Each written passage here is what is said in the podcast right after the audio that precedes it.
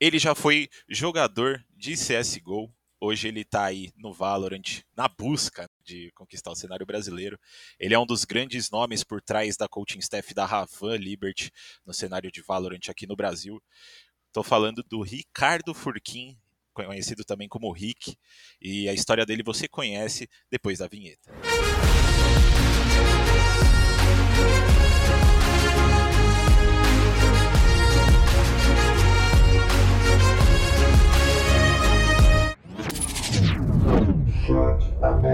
Bom, começando aí o chat aberto dessa sexta. Então já, já deu uma introduçãozinha aí, né, de quem é o nosso convidado. E aí, Rick, como é que você tá, mano? E aí, tudo bom, querido? Eu tô bem. E você, como é que você tá? Tudo certinho? Tô bem também, graças a Deus. Só espero que eu tenha acertado tudo, né? Não, não errei nada, né, de você. Ah, acertou, tá tudo certinho, tá tranquilo. então tudo bem, então tudo bem. É, mano, vamos começar aí falando um pouquinho, né? Talvez a galera não, não te conheça tanto. Então vamos começar falando um pouquinho. Eu já falei que você é, teve uma carreira no CS, né? E aí teve todo aquele êxodo do CS pro, pro Valorant e você foi um dos jogadores que chegou também pro Valorant. Você chegou no começo como, como jogador, né? Você estava ali tentando buscar é, uma equipe. E aí acabou que você foi para Ravan como treinador e tá até hoje. Tá até hoje aí fazendo cada mês aí que a gente vê a Ravan tá se destacando um pouco mais no, no cenário. E eu queria que você contasse um pouco de como foi essa sua caminhada aí, pô, desde o CS até você fazer a transferência para o Valorant, até onde você está agora. Não precisa ser uma coisa assim, mano, gigantesca, só um resuminho aí para a galera entender como é que, como é que funciona aí sua carreira. Ah, fechou. Eu tô nos jogos desde 2010, talvez 2000, como finalzinho de 2010 ali. Comecei com no Crossfire, depois eu fui para Saltfire, falecida Saltfire. Voltei pro Crossfire depois de um tempo. E aí em 2014, 2015, é, fui pro CS. E desde 2015 eu tava jogando, né, até o finalzinho de, de 2019 o CSGO. Basicamente, por questão de saúde, eu tive que parar ali seis mesezinhos no finalzinho de 2019 para me uhum. cuidar um pouco. E fiquei como coach, conheci a parte do coach que eu fui coach da Black Dragons feminina. E foi uma experiência do caramba, eu fiquei como um ano, um ano de coach até o lançamento do Valorant. Então o Valorant lançou, eu vim pra cá e resolvi apostar tudo de novo como jogador, porque eu gosto muito de competir, eu sou fascinado em competição. É aquele negócio, né? Tem os trancos e os barrancos até você encontrar um time, você encontra um time, alguém se destaca, sai, vai para um outro time melhor, recebeu uma proposta. Sim. Então acabei me ferrando um pouquinho nesse caso, mas até recebi a proposta da Van para ficar como head coach e ajudar eles nesse projeto que é, é do caramba aqui com, com o time inteiro. Pô, perfeito. Aliás, esse problema aí que você falou de receber proposta e tudo mais, eu, eu, eu lembro que uns meses atrás eu conversei com, conversei com o Fra da Sharks e ele falou a mesma coisa, que tipo, vocês passam muito por isso, de, de pô, montar uns times que parece que vai da liga, parece que vai pra frente, e aí chega uma org ou algum outro lugar que faz uma oferta melhor e acaba se separando a galera, né? Esse é bem complicado isso no nosso cenário, né? Para esses novos times surgirem. Cara, é complicado demais, porque assim, não é, é, não é injusto, é normal, acho que é do negócio Sim, uma empresa ter dinheiro e querer investir. Mas assim, você fica com esse sentimento de injustiça, esse sentimento de que, porra, se alguém tivesse acreditado no seu projeto, tivesse visto que todo mundo tinha potencial ali, o seu time teria engrenado, teria dado certo, teria funcionado super bem. Mas é só o sentimento mesmo. Acaba que depois você entende, depois de um tempo você entende, é normal. Acontece, né? São coisas que acontecem. Sim. E se aconteceu até com um time que deu liga, imagina com times menores que não deram liga. É normal, Exato. todo mundo recebe proposta. Por que, que você acha que, que o time começou a dar tão certo assim, eu sinto que vocês começaram a dar muito certo depois que o Crane é, juntou com o time, né? Com o Hit também estava dando bem, mas eu sinto que, que o, o, o Crane ele juntou com o time cara, parece que era a peça que faltava para vocês. Né? Por que, que você acha que esse time tem dado tanto certo depois da, da, da chegada dele? Cara, o, a grande diferença do, do Krain é que ele, ele entende o projeto, ele saca que tudo que a gente faz é importante, ele entende que ter uma comissão técnica é muito importante. É, ele é uma pessoa maravilhosa, ele ajuda, ele se ele tenta é, se colocar no lugar dos outros antes de qualquer coisa. Então a cabeça dele bateu muito com o resto do time. O time é muito tranquilo, o time é muito focado no projeto da, da Van Liberty. É, aqui todo mundo se gosta bastante e faz todo mundo um pelo outro. E essa liga veio meio que natural. No primeiro dia de treino, que a gente sentou, a gente ainda não estava aqui no office, porque a gente estava na, nas duas semaninhas de folga que a gente pegou. A gente sentou assim no PC assim, entramos para jogar, vamos só jogar um mapa aí, vamos ver como é que é já encaixou as ideias, já encaixou o jeito de falar, o jeito de comunicar. É, ele sempre se mostrou disponível a fazer melhorias no jeito dele, de, de falar, no jeito dele jogar.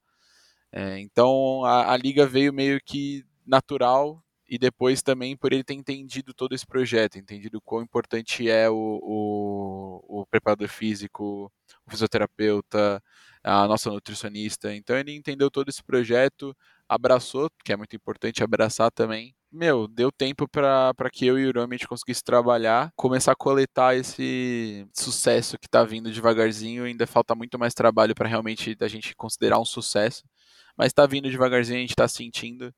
Então, ele foi uma, uma peça não chave, mas uma peça que conseguiu ajudar muito para que a peça-chave se encaixasse. Como que foi o processo assim de escolher o Crane para o time, né? Porque a Vorax era um era um elenco que, pô, ano passado eles dominaram pra caramba o nosso cenário, né? Eles estavam batendo de frente ali com Game Landers, que também foi um time que, que dominou tudo.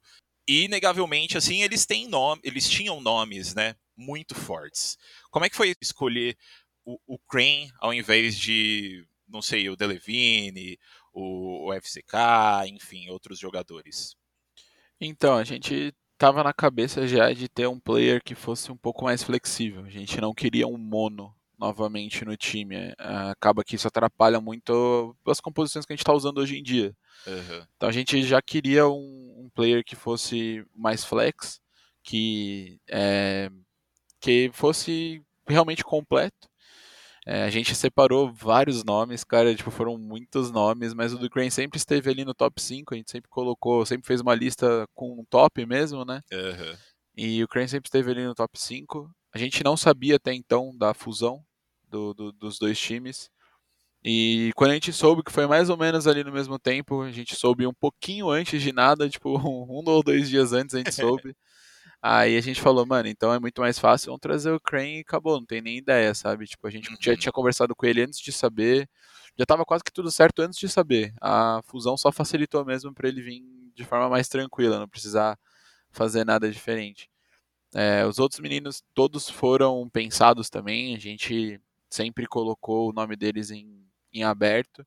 Mas assim, o único que estava no top 5 ali era o Crane, ele é diferenciado os meninos falaram, tipo, mano, é impossível trocar com esse cara. Ele troca tiro muito bem. Então, foi mais uma coisa natural até de escolha do que, pô, vai ter a fusão, vamos escolher um dos cinco. Não, a gente estava bem aberto a qualquer player, qualquer um mesmo. Só que acabou que, pela facilitação e por, portanto que o Crane quis vir, vir também e se mostrou disponível, acabou que ficou mais fácil chamar ele mesmo e encaixou super bem. Entendi. Então, basicamente, juntou o útil ao agradável ali. Né? Exatamente. Vocês estavam precisando, ele estava precisando, o cara se encaixava. Enfim, e, tá, e, tem dado muito certo, né? Mas eu queria falar um pouquinho ainda dessa, dessa junção entre, entre a Ravan e a Vorax, né? É, eu queria entender um pouquinho que você falasse, né, da sua parte de treinador aí, como é que essa junção aí, ela, ela afetou o trabalho de vocês, né? Mudou muita coisa na organização e no seu trabalho, ou foi alguma coisa que aconteceu mesmo assim, mais nos bastidores e vocês acabaram nem sentindo tanto? Ah, foi algo completamente de bastidor, porque a gente não, não sentiu nada. É, como é muito, acho que é quase 90% pro LoL, é, acabou que a gente aqui do Valorant, do CS, do, do Free Fire, Red Rift, a gente acabou não sentindo absolutamente nada. Ficou bem mais no bastidores, eles estão com uns projetos muito bacanas que vão vir pro ano que vem. É, se tudo der certo, o nosso centro de treinamento está vindo também. Então, Eita. a gente não sentiu absolutamente nada, tá tranquilaço, é só só bastidor mesmo, só questãozinha ali de de agora a gente ter um timezinho ali no LoL, a gente pode torcer para alguém. Uhum, entendi. entendi. Esse, esse centro de treinamento aí eu quero conhecer um dia, hein? O dia tá, que, tá convidado. que inaugurar, eu quero conhecer, porque vai ser animal. Mas quando a gente a gente estava conversando, né, esses dias, quando, quando eu falei com você sobre sobre a gente ter essa conversa e também antes, quando a gente conversou alguns meses atrás e tal, você sempre, mano, você sempre me falou isso. E eu sempre fiquei muito curioso, né? Porque você sempre fala que vocês estão treinando muito. E eu boto muita fé, eu, eu, eu não desacredito disso que você está falando. Mas eu quero, queria entender como é que é essa rotina de treino de vocês e como que vocês é, programam esses treinos para ser. para aproveitar o máximo possível. Cara, eu vou tentar não entregar muito ouro, porque tudo bem, se tá dando bem. certo, né? Tem que guardar ouro pra gente. Exatamente. Mas a nossa rotina começa é, todos os dias da, a partir das 10 horas e a gente treina até 9 horas da noite. De segunda, quinta e sexta a gente tem o nosso fisioterapeuta, é, nosso preparador físico, que a gente, eu e o Miss, a gente acorda um pouco mais cedo, a gente vem pro office já a partir das sete e meia, a gente já está aqui já. E a rotina se baseia muito em no fisioterapeuta, no preparador físico, na nossa psicóloga.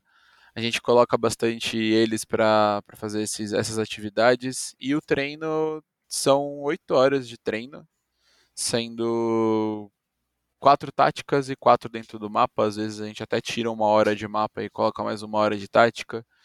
Então é um treino bem mais tático do que realmente estando dentro do servidor jogando. Porque a gente percebeu uma hora que, pô, a nossa maior evolução era realmente parando e conversando sobre as coisas que estavam acontecendo no, no mapa, que podiam ser melhores. E foi isso, essa foi a melhor rotina que a gente encontrou. É bastante tempo, é tempo pra caramba que a gente é. fica no, no, no, escritório, mas não cansa, a gente tem todo o nosso médico ajuda, nossa nutricionista também, então é super tranquilo. É, no final vocês estão tendo todos esses acompanhamentos aí de preparador, fisioterapeuta, então, né, deve dar um, uma tranquilizada aí no, no, num possível burnout, né, de, de vocês estarem treinando bastante. Mas, assim, também é uma coisa que, que acontece porque, pô, agora um dos campeonatos mais importantes do ano, né? Eu imaginei também que vocês iam estar tá tendo uma, uma rotina de treino bem pegada. E você falou aí que vocês começam o treino de vocês de manhã. Eu fiquei curioso para perguntar isso, porque quem acompanha a galera do Valorant no Twitter sabe aí que tem uma fama de que o pessoal não gosta muito de treinar de manhã, né? Vocês estão conseguindo colocar em prática alguns treinos de manhã? Ou a galera ainda está tá caminhando a passos lentos nessa, nessa vontade aí? Ah, o pessoal acho que tem muito sono, viu? Porque a gente só começa a achar treino a partir das 15. O treino da parte da manhã, que é feito das 10 até o meio-dia, ele é completamente tático. Uhum. Então, uh, são duas horinhas que a gente fica ali dentro do, do, mapa conversando, às vezes assistindo uma VOD, fazendo alguma outra coisa. Mas eu ainda tô, eu tô lutando aí, eu tô indo devagarzinho nos bastidores, conversando com um coach ali, um coach aqui. Ó, oh, vamos colocar o treininho ali no às 15, vamos colocar um treininho às duas agora. Tô tentando, porque é bom a gente começar mais cedo, é bom para todo mundo, porque começa mais cedo e acaba mais cedo. Sim, com certeza. Dá para aproveitar muito mais o dia e ter uma vida mais saudável, porque é importante você também, às vezes, tirar uma horinha ali para ver um filme, fazer alguma coisa fora do jogo. Então eu tô tentando aí ver se, se consigo algum dia chegar com os coaches e falar, ó, oh, rapaziada, vamos acordar a galera aí no balde de água fria que é, o treino vai começar às duas agora, né? Devagarzinho sempre. Vamos ver aí se a gente vai, vocês vão conseguir fazer isso, né? Porque a galera é bem preguiçosa mesmo, pelo que eu vejo nos, pelo que eu vejo no Twitter ali e tudo mais. Mas vamos falar um pouquinho aí do que tá rolando agora, né? Do que interessa, que é os playoffs do, do Valorant, do Challengers. Que, cara, tá sendo sensacional, né? Hoje a gente vê uma tabela de playoffs pelo menos na minha visão, né, totalmente diferente do que, do que muita gente imaginaria. A gente vê Vikings e Sharks que representaram a gente lá no Masters de, Reik, de Reykjavik, estão na repescagem agora. É, Game Landers não teve nem chance, está desclassificada já. E agora vocês e a Fúria tiveram uma passagem bem tranquila pela Upper, estão na final da Upper. É, quem ganhar nesse fim de semana já garante vaga para Berlim. É, eu queria saber de você aí, mano, que já participou de vários campeonatos, tá cansado de ver aí, de analisar a galera. Queria saber de você como que você vê o, o nível atual do, do cenário brasileiro baseado nesses playoffs. Cara, o nível tá assim, a gente tá chegando lá. É, eu reclamo bastante no, no Twitter que eu vejo muito mais os times copiando muito que vem lá de fora do que criando. E às vezes isso me deixa com o pé atrás de tipo a gente realmente ficar um passo a, atrás dos times lá de fora. Mas eu vejo que a gente toda hora tá, tá tentando, o pessoal tá tentando se reinventar, eles estão trazendo coisas novas. É, às vezes a gente vê, por exemplo, a VKS com o mesmo padrão que eles faziam em outros mapas é, no, no Masters 2, eles repetindo agora. Mas assim, eles estão trazendo bonecos novos, eles estão trazendo ideias novas e às vezes surpreendendo. O nível tá bom, tá alto. Acho que acredito sim que existe muito espaço para melhorar e se eu não acreditasse nisso, acho que meu trabalho não estaria sendo feito. Então sempre procuro espaço para melhorar, sempre a gente sempre tem que procurar onde melhorar e qual é a brecha do nosso cenário. Mas a gente só vai ter certeza de novo no, em Berlim, vendo os dois times que passarem lá jogando, se conseguiu se acostumar é, ou não. A gente teve um, uma prévia da Sharks, né? Que veio lá de fora e falou que lá fora os treinos foram bem difíceis, então a gente pode pensar que talvez estamos um, um, passo atrás ainda e a ideia é ficar melhor. Mas eu sempre tenho bons olhos, eu sempre acredito que o brasileiro sabe jogar FPS, que a gente vai acabar dando, dando certo e destruir todo mundo e, e ver o que acontece. Mas é, você falou um pouco aí, né, da galera que, que tá mais copiando do que, do que tentando criar coisas, né? Você acha que nosso cenário, assim, evoluiu a passos lentos depois do, do primeiro Masters? Cara, se eu fosse fechar o olho e falar que, que sim, eu estaria menosprezando o trabalho de muita gente. Uhum. Eu acho que a gente evoluiu. Passos lentos não. Eu acho que a VKS, quando chegou da, da Islândia, trouxe muita coisa. A Sharks também trouxe coisa pra caramba. O problema é que o jogo também acabou evoluindo nesse tempo. E a gente acaba ficando preso a coisas que dão certo às vezes, às vezes dão um pouco errado. E pode ser que prejudique. Então, uma coisa que eu acho que uma hora é, eu vejo muito lá fora, eu vejo muito a Fnatic, a Liquid principalmente, mas outros times também, a Ascent faz bastante também é, a, a Gambit gosta também de fazer, que é tipo assim, meu, hoje eles estão jogando, hoje, é, terça-feira eles estão jogando com uma composição, a quarta-feira eles já mudaram a composição inteira e o jogo continua com o mesmo ritmo. Uhum. Então isso é alguma coisa que no Brasil aqui a gente falha em ver, às vezes você vê, por exemplo, Star Horizon fez isso muito bem na Bind contra a gente. Eles estavam jogando com uma composição, em dois dias eles trouxeram uma composição completamente diferente. Então, às vezes você vê, mas ainda falta, ainda falta todos os times entenderem que dá para fazer a mesma coisa que você faz com outros bonecos. Você só precisa de treino focado nessas, nessas paradas assim que podem mudar um jogo. Porque, por exemplo, é, todo time se prepara para uma composição. Ah, a Ava Liberty vai jogar de três iniciadores.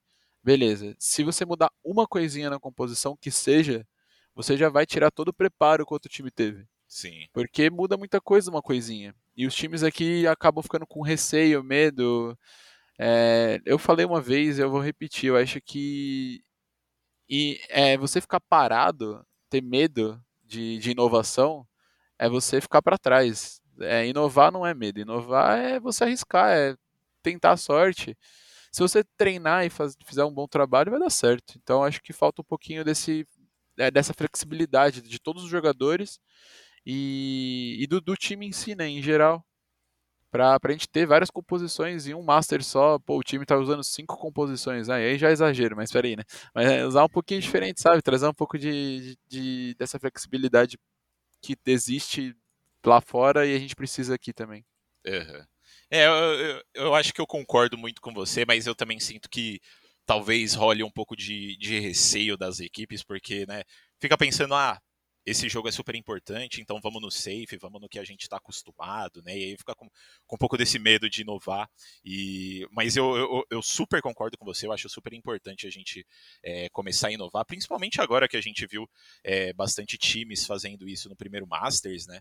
É, eu acho que vai dar. Vai ser uma coisa boa para o nosso cenário, assim que os times começarem a fazer um pouco mais, né? É, mas continuando aí, falando um pouco do, do, dos playoffs, Nesse fim de semana já vocês vão ter a chance de se ganhar, obviamente, avançar para a grande final e garantir uma vaga para o Master de Berlim. É... Queria saber como que está sendo essa última semana de preparação para vocês, é, esse momento que é tão importante, né? Como é que está o, o, o, psicológico da equipe aí? Como é que como é que vocês estão se preparando, lógico, sem entregar muito ouro, né? Porque a gente não quer não quer dar vantagem para os outros.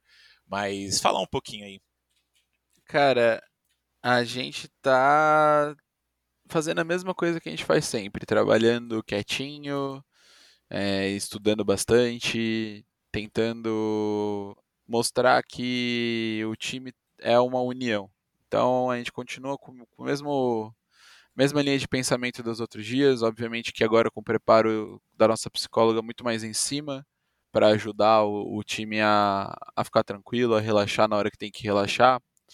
É, mas de resto continua igual. A semana tá a mesma coisa como se a gente tivesse uma final tão, tão boa para ser jogada, é, tão importante para ser jogada. É, são só polimentos mesmo que a gente está fazendo dentro do mapa, deixando tudo certinho para que na hora que chegar o show, o show tem que estar tá bonitinho, né? Todo mundo uhum. cantando certinho a mesma, a mesma música.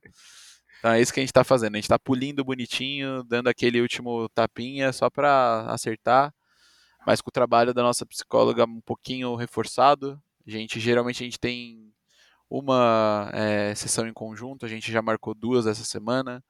Os meninos estão fazendo individual também para dar uma, uma ajudada. Então o trabalho está mais em cima na nossa cabeça, no nosso descanso, porque o preparo veio de muito antes. Né? O preparo vem do Sim. mês inteiro, dois meses inteiros aí que a gente ficou se preparando para chegar agora e tá, e tá bem. Então é. Não mudou muita coisa, só que a gente tá mais lapidando do que qualquer outra coisa. Entendi. Obrigado, Ravan Liberty, por se preocupar com o mental dos seus jogadores. Pelo amor de Deus. Como eu amo ouvir isso, Rick. Você não tem noção. E é uma, um cuidado gigante, viu? Porque a nossa psicóloga Ana aí, ela é sensacional, meu. Não à toa ela é psicóloga de São Paulo também, né? Então... Ah, que é seu time do coração, não é? Que é meu time do coração. Então, ah, então você deve estar tá pouco feliz, né? Nossa, muito. Mas tá certo, tem que investir mesmo no, no psicológico, porque é, nesses momentos é complicado mesmo. Mas como que você acha que vai ser esse jogo aí contra a Fúria? Que eles estão vindo também numa boa fase, né? É, como é que você acha que vai rolar esse jogo? Qual que você acha que são os pontos, os principais pontos fracos né, né, deles que vocês podem explorar? Cara, eu acho que a Fúria, é... se eu fosse para falar lá atrás, eu não colocaria nós, a Van Liberty e a Fúria numa final. Talvez a gente disputando ali a segunda vaga ali embaixo com toda certeza. Mas uma final winner, tipo, meu, a evolução que os dois times tiveram foi surreal, sabe? Hum. Os dois times quase ficaram de fora, deram uma capengadinha ali na classificação. É, eles tiveram um caminho um pouco mais fácil, se classificando pela fase 2, a gente acabou se classificando na fase 3. Mas ainda assim, tipo, quase ficamos de fora. E aí vem no, no, no, no Finals e faz isso daí que tá fazendo, é, é surreal. É, a, a, preparação continua contra a Fúria, a gente está analisando todos os mapas para ver. Eles têm a vantagem de escolher um ban, então a gente vai acabar não banindo nenhum mapa. Eles têm essa vantagem de tirar o mapa ou o mapa mais forte nosso ou mais fraco deles. Então a gente está se preparando para isso, a gente está analisando direitinho. Acredito que eles são um time muito é, individual forte. Tem o QCK, o Kalil, o Xande, o, o Manito, que é surpreendente. É, o Mazin, que, meu, não tenho nem palavras, o cara é, é bom pra caramba no que faz. Então o individual deles é muito forte, a gente vai tentar mostrar que o nosso coletivo consegue ser melhor. Um time que tem um individual forte, geralmente quando tá difícil, quando principalmente em campeonato em final, vai tentar jogar um pouco mais sozinho. Então a gente sabe disso, a gente vai se preparar como um time para não tomar essa surpresa de do nada vir uma jet picando a gente, ou uma Sky passando por, por, uma, por uma barreira, por uma smoke bangando fora e a gente tomar uma kill. A gente vai tomar esses cuidados para não ser surpreendido. Então eu acho que a surpresa do individual dele ser tão forte é o que mais pode pegar a gente. Mas a gente está preparado. Perfeito, perfeito. E pensando um pouco no e se, né? Se vocês ganharem da Fúria, como eu falei, já carimbo o passaporte. É, e hoje a gente tem ali já classificadas para o Masters de Berlim, né? Ascend, Supermassive Blaze, Sentinels, 100 Thieves, Envy, Vision Strikers, é, F4, F4Q, Zeta Division e Crazy Raccoons já ah, confirmadas. Queria saber de você aí, ainda faltam algumas outras, né, para gente, a gente é, completar mesmo o Masters de Berlim, mas queria saber dessas daí que eu, que eu citei, que já estão confirmadas, quais que você mais quer enfrentar, que você olha e você fala, nossa, eu quero muito jogar contra esses caras, nem por, por ganhar mesmo, mas porque eu acho que vou aprender muito com eles. Cara, eu quero muito, mas muito enfrentar a Vision Strikers e a Ascend. São os times assim que talvez eu realmente mais assista, mais fale, mais converse sobre. É, os caras, eles. A Vision Strikers deixou a desejar no, ali na classificação Sim. do Masters 2, né? Eles podiam ter classificado pra gente ver eles jogando. Mas se der tudo certo, a gente for para Berlim, eu quero muito enfrentar um desses dois, a Ascend ou a, a Vision Strikers. Acho que assim seria uma realização bacana de entender como os caras jogam, por que, que, o que eles fazem dá tão certo, se o Cined é muito bom mesmo, ou se ele só tá amassando às vezes, ainda é essa vontade de saber, assim, essas coisas. Entendi, entendi. E a gente comentou um pouco aí da, da Vision Strikers não ter ido pro, pro Major lá de, de Reykjavik, né? E vocês também acabaram não indo, é, mas com certeza vocês cansaram de assistir os jogos da galera daqui e também da galera de lá para analisar um pouco. É, e com certeza vocês puderam aprender muito com tudo que vocês viram desses jogos, né? O é, que, que você acha que deu para vocês tirarem assistindo assim dos jogos brasileiros e também dos jogos da, dos gringos, que pode ser uma ajuda para vocês lá, no, lá em Berlim, caso role essa classificação? Ou você acha que assim é, as coisas que vocês aprenderam lá talvez não ajude tanto porque mudou meta e tudo mais? Cara, eu acho que sempre ajuda muito, é, a gente tem que aprender com o passado, então o jogo ele vai passando o tempo de uma forma diferente, né? Uma semana às vezes já é passado, mas na realidade sempre é passado, né? Mas é, já ficou já ficou fora de uso, né? Em desuso, é, alguma coisa que você fez uma semana passada, essa semana já ficou em desuso. Mas é, eu acho que olhando o jogo lá de fora e olhando o jogo daqui agora, uma coisa que a gente pode aprender é que o Valorant é muito simples. Ele é tiro e poderzinho. Se você souber usar bem as duas coisas, você vai ganhar. Quem souber usar melhor, quem tiver melhor timeado, quem tiver melhores ideias de como usar essas duas coisas, vai ganhar. Então, é um jogo que surpresas são sempre surpresas, mas que se você estiver preparado com o seu pensamento, com o que você espera do jogo, o que você quer do jogo, o que você vai propor, principalmente, porque propor o jogo é muito interessante no Valorant, é o, o maior diferencial. Entendi, entendi, mano. E falando um pouquinho aí, pra, pra gente finalizar, né, esse papo, que já tá dando 30 minutos, foi, passou bem rápido, né, mas a gente tem visto aí o, o Kayle Caio, Caio, de, independente como as pessoas gostam de falar o nome dele, eu gosto de chamar de Caio. É, a gente conseguiu ver a galera usando ele em alguns mapas. É, como que você acha que ele, que ele afeta o meta do Valorant? Você acha que ele vai ter bastante destaque aí, talvez, no Masters de Berlim? Cara, ele é um boneco que traz um pouco de, de jogadas do CS pra cá, né? A gente vê o uso da bang deles como pop, a famosa popzinha, né? Que você nem vê ela vindo e já estourou na sua cara. Então ele, o KO traz um estilo de jogo um pouco diferente. Você espera que o diferencial dele seja a, a faca, né? Que tira o, as habilidades. Mas o grande diferencial dele é a Bang, é a Molotov, que é uma das a HE que é a mais forte do jogo, talvez. Tira muito dano. Ela só não espalha como espalha, por exemplo, a Molotov da Killjoy. Mas ela é muito forte, ela tira muito dano. Se você não tiver, se você tiver cego e tomar uma no pé, você já perdeu 60, 120 de vida muito rápido. Você nem nem nem tá olhando já tomou, então ele é um boneco que você tem que estar tá esperto com o padrão dele, o que o outro time faz, porque afinal de contas é um humano controlando o boneco, então você tem que ficar esperto com o padrão. Sim. E tentar não ser surpreendido por uma pop flash, você se você entender como é que o, a pessoa vai usar, porque se for alguém que joga a flash e abre, a flecha dele faz muito barulho, dá para você ter ideia de quando ela vai estourar. Se for uma pessoa que joga mais com a pop flash, pode ser um pouco mais de surpresa. Então você tem que estar sempre preparado a gente se preparou muito bem para o KO, por exemplo, um jogo contra Game, a gente se preparou muito bem, tentou estudar as jogadas que, que o KO fazia, para a gente ter uma ideia de, pô, ó, putz, ele vai bangar, ele gosta de bangar assim, ele gosta de bangar tal, a gente sempre colocou alguém anti-flash para não tomar essa bang, não ser pegado de surpresa. Então é um boneco que, tipo, faz uma diferença absurda dentro de game, se bem usado.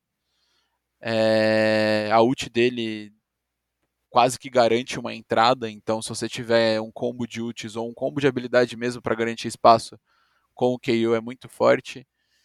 É, é como a gente já acostumou, então acho que não muda o meta, acho que o meta continua a mesma coisa, a gente vai ver ele na Bind, vai ver ele na Ascent, talvez um time trazendo na Icebox, ou trazendo alguma surpresa em algum outro mapa, na própria Breeze, porque ele encaixa em qualquer coisa desde que você use ele da forma certa.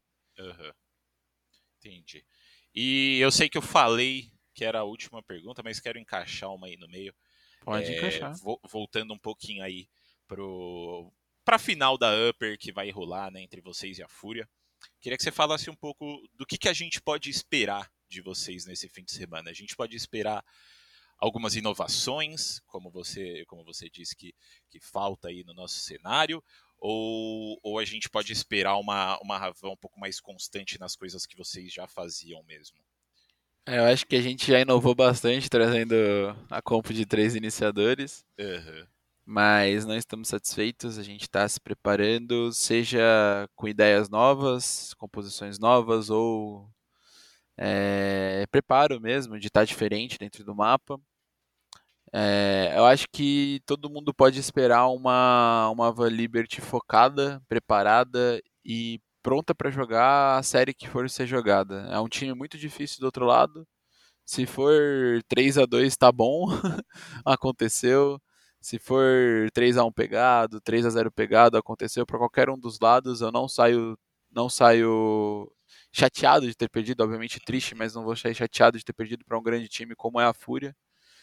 É, eles têm se mostrado talvez é, o time mais difícil e cascudo, porque as crianças estão jogando bem pra caramba, o Xande está destruindo, e aí você ainda tem o, o Mazinho e o Manito sendo uma base muito forte para que os três que fazem a diferença lá possam jogar. Então é um time que, tem que a gente tem que respeitar, tem que ir com a cabeça bem, bem aberta ao jogo deles, entender o jogo deles, o pezinho no chão e botar o nosso jogo para dentro e ver o que acontece. Inovação vocês sempre podem esperar. Pode ser que não seja que todo mundo está esperando de vir uma uhum. comp com três sentinelas, mas a gente vai tentar sempre trazer alguma coisa nova. Isso, isso aí todo mundo pode crer. Perfeito, então, mano, isso eu quero ver e, e, e espero ver, né? Nessa quinta, se eu não me engano, é o jogo de vocês, não é? Isso, quinta-feira, às 5 então, quinta, horas. Quinta-feira, às 5 horas, então Ravan Liberty contra a Fúria aí, valendo vaga no, no Masters de Berlim. Rick, queria te agradecer, mano. Muito obrigado pela sua presença. Obrigado você, meu estar querido. Estar disponível aí para bater um papo com a gente. E... Sempre que quiser. Oh, aí sim, mano. E queria também deixar o espaço aberto, como sempre, para você mandar um, um abraço aí, recados para a galera que acompanha seu trampo, que torce por vocês da Ravan Liberty.